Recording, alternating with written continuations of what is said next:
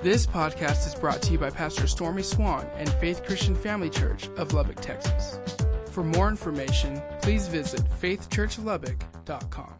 We're on our last week of the last hurrah, and so this is the end, so we'll hit it as quickly as we can. If you need a Bible, get your hand up real quick, and then go with me to the book of uh, Matthew, chapter 24.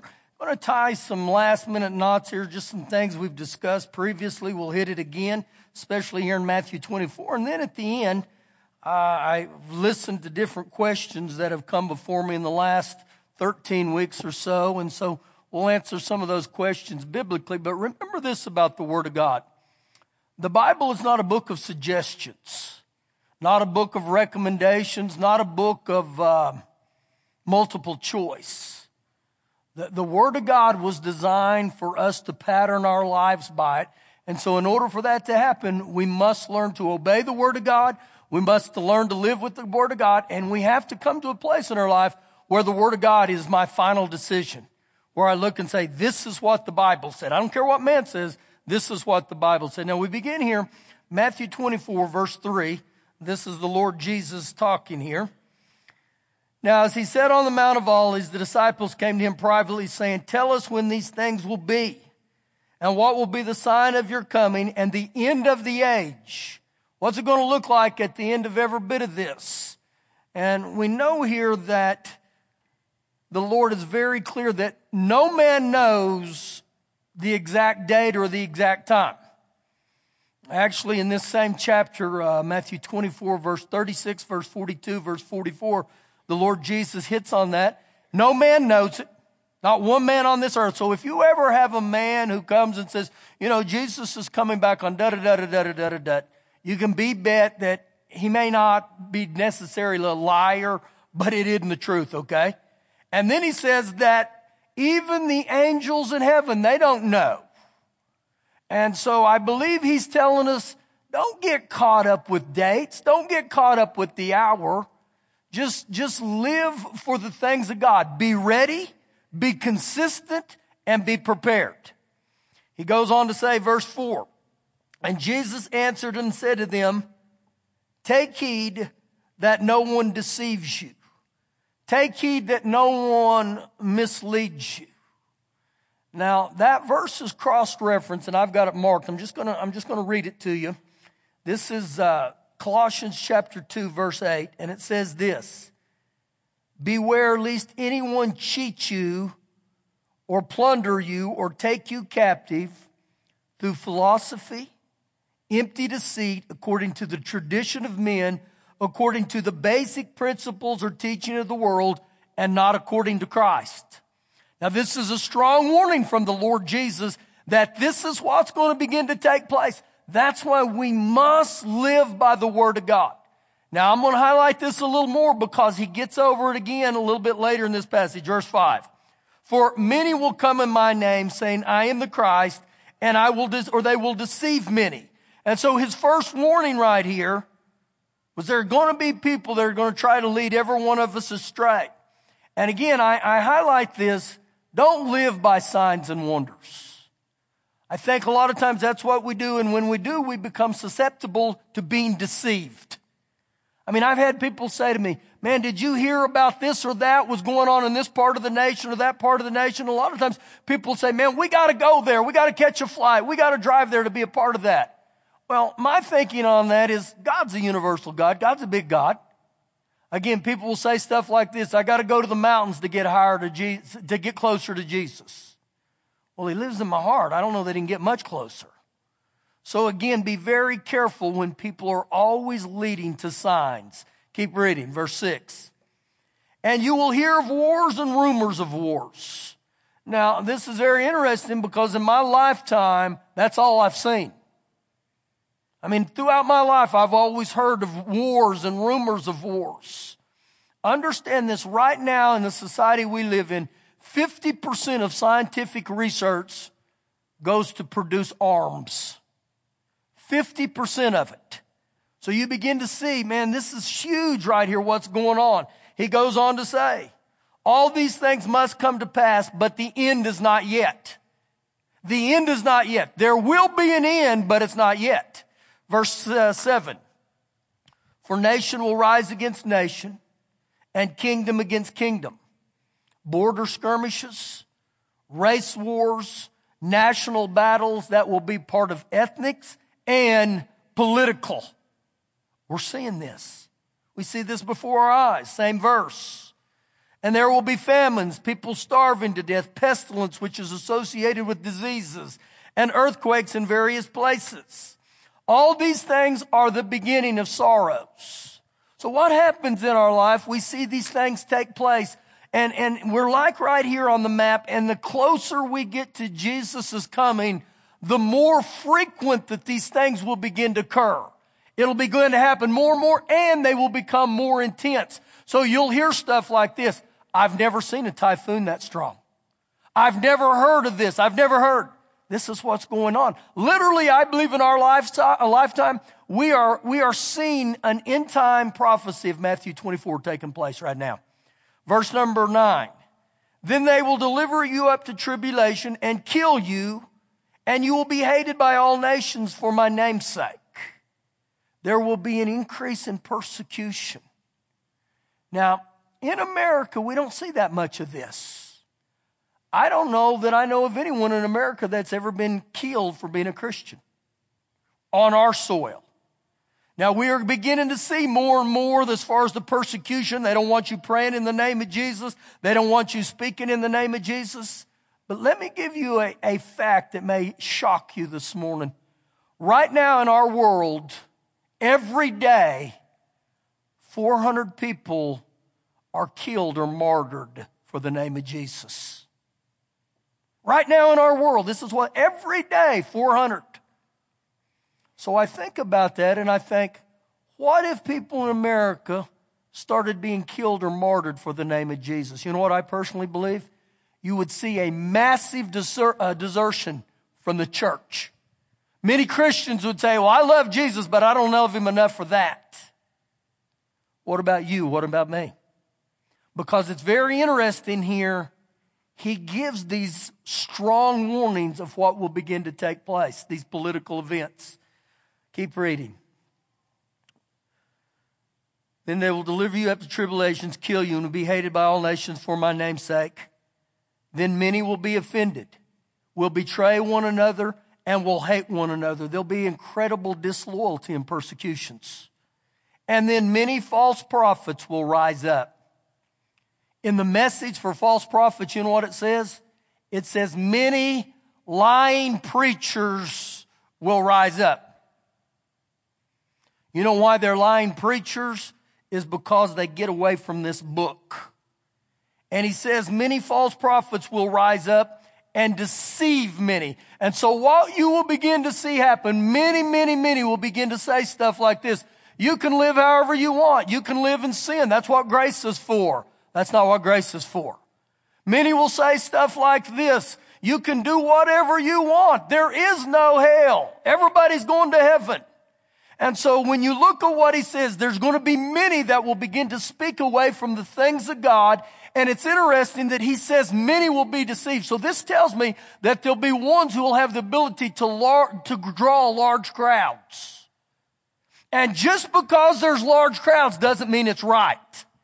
That's why Jesus warns to this, stay with the Word of God. God's Word never changes. Keep reading. And because lawlessness or wickedness will abound, the love of many will grow cold. But he who endures to the end. Now listen real close to the word endures. It means to hold one's ground in conflict, to bear up against adversity, to hold out under stress, stand firm, persevere even under pressure. So he who endures to the end shall be saved If you read between the lines there, you know what he's saying? Stay with it. Stick with it. Keep serving God. And in verse 14, this gospel of the kingdom will be preached in all the world as witness to all nations. Then the end will come. Now this is Jesus' word, so we understand, just as the video a, a minute ago, there's going to be a day where it's going to say, but that's all folks. and it's going to be over. And so we've got to live by the warnings he gives us. Now, go with me the book of Hebrews chapter 12. Hebrews 12. And I want you to understand the things that Jesus did, talked about, those are not all doom and gloom, okay? It's not to put fear in there, but it is to give us a warning. And so I look at what he says there. Joshua said in Joshua 24, 15, he says, listen, fellas, I don't know what you're going to do, but as for me and my house, we're going to serve God. We're going to serve God. And I believe that's huge for the society we live in. Again, I've got to look at my family. I've got to look at my loved ones say, here's the deal. As for me and my house, we're going to serve God. We're going to live for God to the best of our abilities. And if we stumble, we fumble, and we fall, Proverbs 24, 7 says a righteous man may fall seven times, but he's going to get back up. Endurance. Run the race with endurance. Uh, Hebrews 12, verse 1. Therefore, we also, since we are surrounded by so great a cloud of witnesses. Now, what this is talking about, I believe, in, in two areas. Number one, this huge crowd of witnesses, these are the, the veterans or the pioneers of faith. Men and women that have gone before. So literally, you could say it's the Moseses, it's the Ruths. But I personally believe also it's our family members and of our friends that died and went to heaven too. And you know what they're saying? They are cheering us on. Listen, listen to what the, uh, the message says. That they're veterans that are cheering us on. So they're telling you, go, go, run, run. Now, he shifts gears here just a little bit. Watch what takes place. Let us, me and you, lay aside every weight so he's given us insight here. There are some things in our lives that could be weight that pulls us against the things of God. What could that be? I, I believe in the society we live in that if you have too many activities, you push the things of God out. How many have gotten so busy in life trying to make a living that you put God on hold or you don't even honor Him in any ways? I've been there where I get so busy.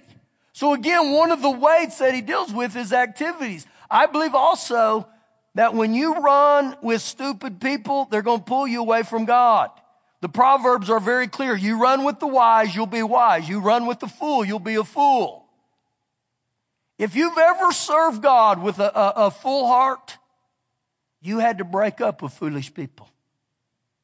All over this room, there's ones that looked and said, I had to get that dude out of my life. I had to get her out of my life. Every time around him, I got in trouble. I believe these are weights. People can be a weight. But he gets into something deeper next and he says, and the sin, the New Living says, especially the sin that ensnares, that clings, that entangles us. So another thing that'll get us off track is when we live in blatant sin. When you know for a fact, I'm in sin. I'm in sin. So what do I do about it? I repent and I ask God, God, forgive me, but also wash me, help me. So he says in sin, it ensnares us. Let us run with endurance the race that's set before us. Let us run. Now, when he uses the word run there, I think it's very timely that we've been watching the Olympics. And when I watch those ones running 10,000 meters, I get tired just watching them. But when you look at them doing that, you realize that is a person that is extremely disciplined. And you know why I can say that? If they weren't extremely disciplined, everybody'd be running 10,000 meters. But there are not many of us in here who want to do that. And so they're very disciplined. But when you watch the Olympics, even when you hear the announcer say they've got two laps to go or a lap to go, you know what they almost always say? Watch how the pace begins to pick up toward the end of the race. And I watched that little Ethiopian woman the other day. It was incredible. She had been 999 and 99 and 99 meters, and I'm thinking, her last quarter, after all that, she would have beat me if that was my first. Seriously, probably she would have. So again, I think the Lord's saying to us, we're in a race. You're going to have to be disciplined. That doesn't mean perfect. And again, to many in this room, the Lord says, pick up the pace. Pick up the pace. Sometimes we get complacent. Sometimes we get lukewarm. Pick up the pace. Now watch what he goes on to say here. Looking, and that word looking is interesting. It means to bring undivided attention, looking away from all distractions in order to gaze on one object. The Hebrew word means is having eyes for no one but Jesus. Looking unto Jesus, the author, the originator, the finisher, the perfecter of our faith, who for the joy that set before him, Jesus endured. And what this tells me right here? Jesus ran the race. He ran the race to the finish line. He completed the race. And because of it says, the, the cross, despising the shame, and he sat down at the right hand of the throne of God. So you know what this tells me? Because Jesus ran the race to its fullest, he was given the gold medal. He sits at the right hand on the throne of God. This is all real powerful to me right here. Now, when you look at all that was said in this passage here, the cloud of witnesses that are before us, and then he tells us to run the race. What happens to us when we fall, we stumble, we make a mistake? How do our loved ones that in heaven, how do they view us? What do they think to see us stumble and fall here on earth? Can I tell you something? They all stumbled and fell too. Every one of them. But here's a big point their perspective in heaven now is totally changed. Their joy and their peace, it cannot be robbed. It cannot be stolen. And so literally, heaven is not dependent on earth. When the things that are evil and bad happen on this earth, it shakes the earth and it shakes the people, but God's throne is unshakable. It doesn't move heaven at all. It doesn't change anything there because again, it's a perfect environment. And so think in this terms, God is not, or God is not a, a patience and love. God is it. He's not about peace and patience. He doesn't have peace and patience. He is peace and patience. And so all those that are up there their perspective has totally changed in this earth. And again, I don't dream that often, but I've seen people that I know. I know personally that I believe died and went to heaven. And I've seen them like this, every one of them, and their fist is always like this. And you know what they're saying? Run, run, get back up, cheering you on. And I thought about that in the Olympics. As many of those go to their last lap, what do the people do? They get up and start applauding them, cheering them on and saying, yes, that's what our loved ones are doing in heaven for us. They're encouraging every one of us. So I can tell you today, run the race. Run the race. Now, I'm going to shift gears here a little bit.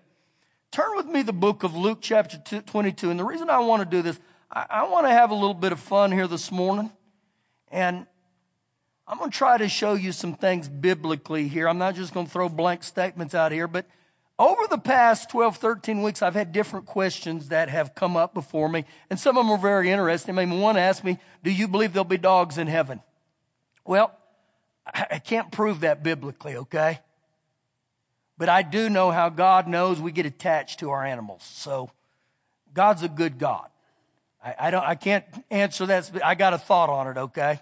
And again, I don't like to just give you my thoughts. I can say this, thus saith pastor, I believe there'll be dogs in heaven, okay? Now don't go to the bank on that, all right? Because that isn't the Bible and that's how people get goofed up. That's why I want to clarify that, okay? Here's a couple other questions and these are the ones I am going to answer today. I had people ask me stuff like this. Do you believe there's going to be appetites in heaven? Do you believe we're going to have an appetite in heaven? Do you believe there'll be marriage in heaven? Now, the scripture that I take a lot of this off is Revelations 19, 9. It says, blessed are those who are called to the marriage supper. One translation says, blessed are those who are invited to the wedding feast. So I begin to look at this. He said, blessed are those who are invited to the marriage supper. So it tells me there's going to be some type of marriage in heaven. And when we think about supper, think in these lines. This is how we function in America. Breakfast is when? In the morning. When we want to say, hey, would you like to go to lunch with me? What time are we talking? Noon. And a lot of people in the evening, they talk about dinner, but it's interesting here. God's got to have some, he's got to have some Texan in it because he said, we're going to have supper. We're going to eat supper in heaven. Now, when he talks about supper, what comes to your mind to me immediately was there's got to be some type of appetite in there. So let's watch this, and I think this will help us, and we'll have some fun with it. Matthew 22, verse 14. When the hour had come, Jesus sat down, and the 12 apostles were with him. Now, is it interesting here? The word sat down there in the Greek, it literally means he reclined. Jesus got a big La-Z-Boy, I believe. I mean, a big one He's got his remote control up there. He watches all the reruns of what happened here on earth when the saints were marched in victory. So, okay, you're going to see how my mind works at time here today. Then he said to them, with fervent, with desire, with eager desire, with an expectation, with an excitement, I have desired to eat this Passover with you before I suffer. Now, as we read this whole passage, you'll, you'll see here that the majority of this is talking about the communion elements. But what I got to realize right here, when Jesus said all this, he hadn't died yet. He hadn't gone to heaven. So Jesus was here still physically as a man. And if you study Jesus, actually, there's over a thousand references in the Bible of eating and drinking. How many times have you read about Jesus where he was always hungry? Hey, you guys got anything to eat? You got any fish? And so in this setting right here, he says, man, I, I can't wait to eat the Passover with you. Now, if you ever want to do something fun, study the Passover meal that the Jews have. It, it is a feast. And so reading into this right here, it says that Jesus sat down with them. Think about what you do at Thanksgiving. And I love Thanksgiving around my house. You know why? because family's going to be there, friends are going to be there. We're going to sit and we're going to fellowship for hours. And we talk about the things of life. We talk about the good things. We talk about what we're going to do. And then you know what we do? We really eat. We eat all day. The Jewish Passover was, I don't know how many a course of a meal. It was massive. It would last up to three or four hours. They had the lamb, they had herbs, they had, ve- it was a party, it was a feast. And so right here, Jesus begins to talk about this in this passage. Keep reading with me. For I say to you, I will no longer eat of it until it is fulfilled in the kingdom of God. Then he took the cup and gave thanks and said, take this and divide it among yourselves, for I say, I will not drink of the fruit of the vine until the kingdom of God comes. So now he's getting over on the communion stuff. So, so my mind is, is really looking at that. And I'm saying, all right, Lord, you got to show me some things. Go with me to Psalm 78. Psalms chapter 78 and, and watch this in this passage here. And it began to answer some questions for me. And let me paraphrase here where we're at. The Israelites had come out of Egypt. And so God was taking care of them. Now, um, Psalm 78, verse 23. Yet he, God, had commanded the clouds above, and he opened the doors of heaven. Heaven's got some doors. Actually, the phrase, he opened the doors of heaven, that's only, that's only mentioned three times in the Bible. Genesis 7 with Noah, and then again in Malachi 3 pertaining to tithes and offerings, and right here. So he opens heaven, and he rained down manna on them to eat and he's given them of the bread, the grain of food of heaven. That passage there is cross-referenced into John 6 31, which says, He gave them bread from heaven to eat. Now, all the stuff he fed them, where did it say it came from? Came from heaven. Keep reading. Men ate angels' food.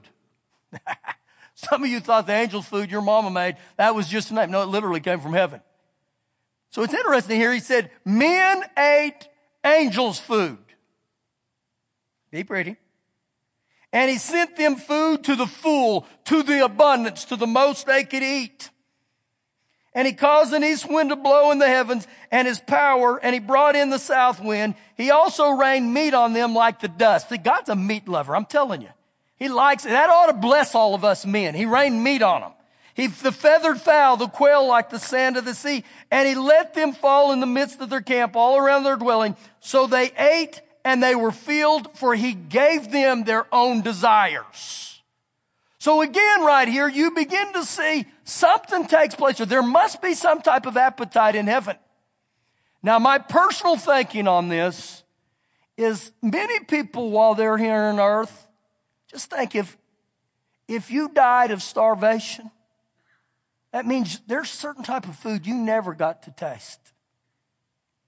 And I believe when people get to heaven, just the goodness of God, He's going to say, you know, was there one thing on heaven you really, really wanted? And someone said, man, I, I always dreamed of one of those turkey legs at the fair. I don't know. It may happen. How about this? You won't have to order a skinny vanilla latte anymore. You can get the fat one. You want whipped cream? Yeah, give me all you got. You can't gain weight. I said this earlier in the service, and when me and Shelly were at, at Bible school, we didn't, we didn't have hardly any money.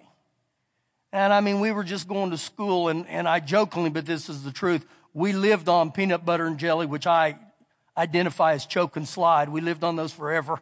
It took me years where I could even eat them after that. But she worked at a mall, and when I would go pick her up to get off work, there was a little side entrance to where she worked, and every time I'd walk in there, right across was an Orange Julius. How many remember Orange Julius? Oh my gosh, they were wonderful to me, they were expensive. And we didn't have the money to do that. And I would go by there and I'd look at those and I thought, Orange Julius or pay the bills? Well, we better pay the bills. So I never got an Orange Julius. And I believe this, when I get to heaven, the Lord's going to say, you always desired one of those. I want you to have to the full. I, am going to give you this big old bucket. And you just put a straw in there and have at it, buddy. Have at it. And so again, I, I, and again, you're seeing how my mind works. But when I read these things, God's a good God. He wants us to sit down and fellowship. He wants us to be right there. We can talk to each other. And it isn't just about the food, but again, what do most of us do things with or over? Over food. We go out and eat with people and we sit there and we converse. Go with me the book of Luke chapter 20. Luke 20, and as you're turning there, I'm going to give you another reference and a little study assignment if you want to go deeper in that. If you were to study the book of uh, Genesis chapter 18, three men showed up at Abraham's house. Man, he wanted to feed them. He went to kill the fatted calf. I don't know what all he was getting arranged for them. But when you study that passage, those three, they were angels. So again, it showed me those fellows had some type of appetite. So just a little fun, just to help you out. So the one who asked me the question, will there be food in heaven? There you go. Biblically. Now watch this here where we go because all this will begin to tie together. Luke chapter 20. Begin with me in verse 27. Then some of the Sadducees who deny that there's erection came to him and asked him saying, teacher, Moses wrote to us that if a man's brother dies having a wife and he dies without children, his brother take his wife and raise up offspring for this brother.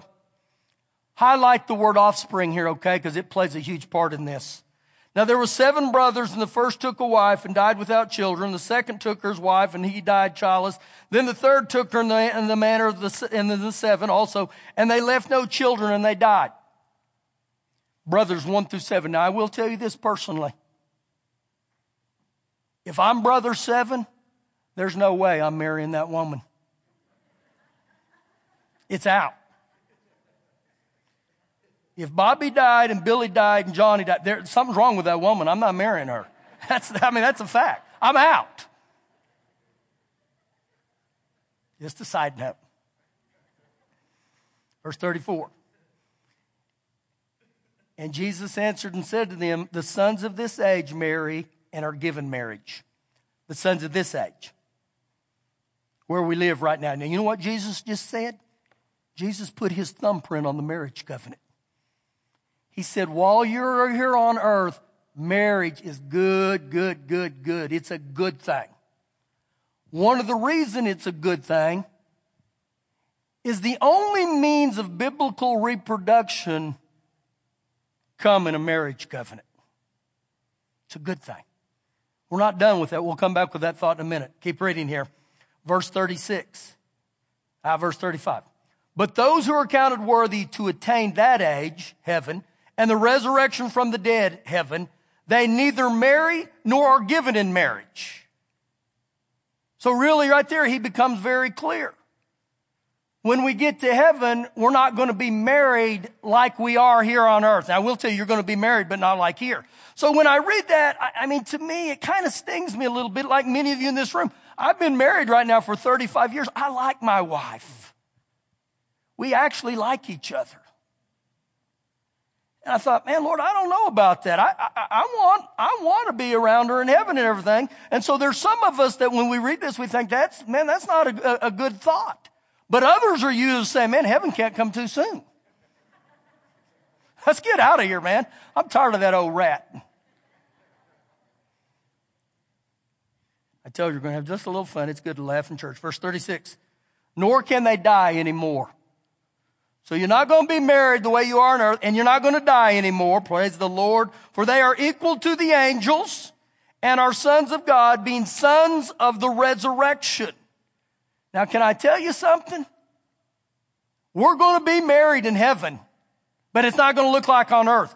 Revelations 21 9 calls Jesus the Lamb, but he said that God would bring the bride to the Lamb. The bride is the church. That's you and me.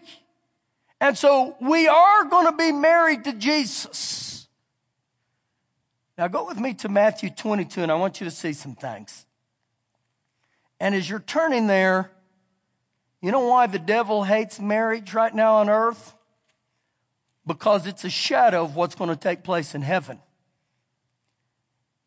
The only way you get to heaven is through the Lord Jesus. So you know what that tells me?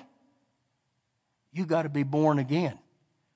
The only way you can enter this earth legally is to be born of a mother. The only way you're going to in heaven is through the Lord Jesus. So literally, the shadow of the marriage here on earth is the exact same thing that will take place in heaven. And that's why the devil says, I hate it. I hate it. Now, watch how the food and the marriage come to pass in Matthew 22, verse 1. And Jesus answered and he spoke to them again by parables and said, the kingdom of heaven is like a certain king who arranged a marriage for his son. Father, the son, the Lord Jesus. And he sent out his servants to call those who were invited to the wedding, and they were not willing to come. He sent invitations, but none said, I'm too busy. Too much life's going on. I don't have time for that. Verse three. And he sent out a servant to call those who were invited to the wedding, and they were not willing to come. Again, he sent out other servants saying, Tell those who are invited, see, I have prepared my dinner. My oxen and my fatted cattle are killed. And all things are ready to the wedding. So guess what? There's going to be a wedding in heaven. And with that wedding, there's going to be a feast. You know what the message says there for the fatted calf? It says prime rib. That's what it literally says. And so when you look at that right there, this wedding celebration, this feast that's going to take place, it's going to be eternal. It's never going to stop. And there will be constant fellowship. See, heaven's going to be incredible. It's going to be a happy place. It's going to be a place of laughter, a place of peace, but again, you're going to be married. Thank you for listening today. For more information, please visit faithchurchlubbock.com.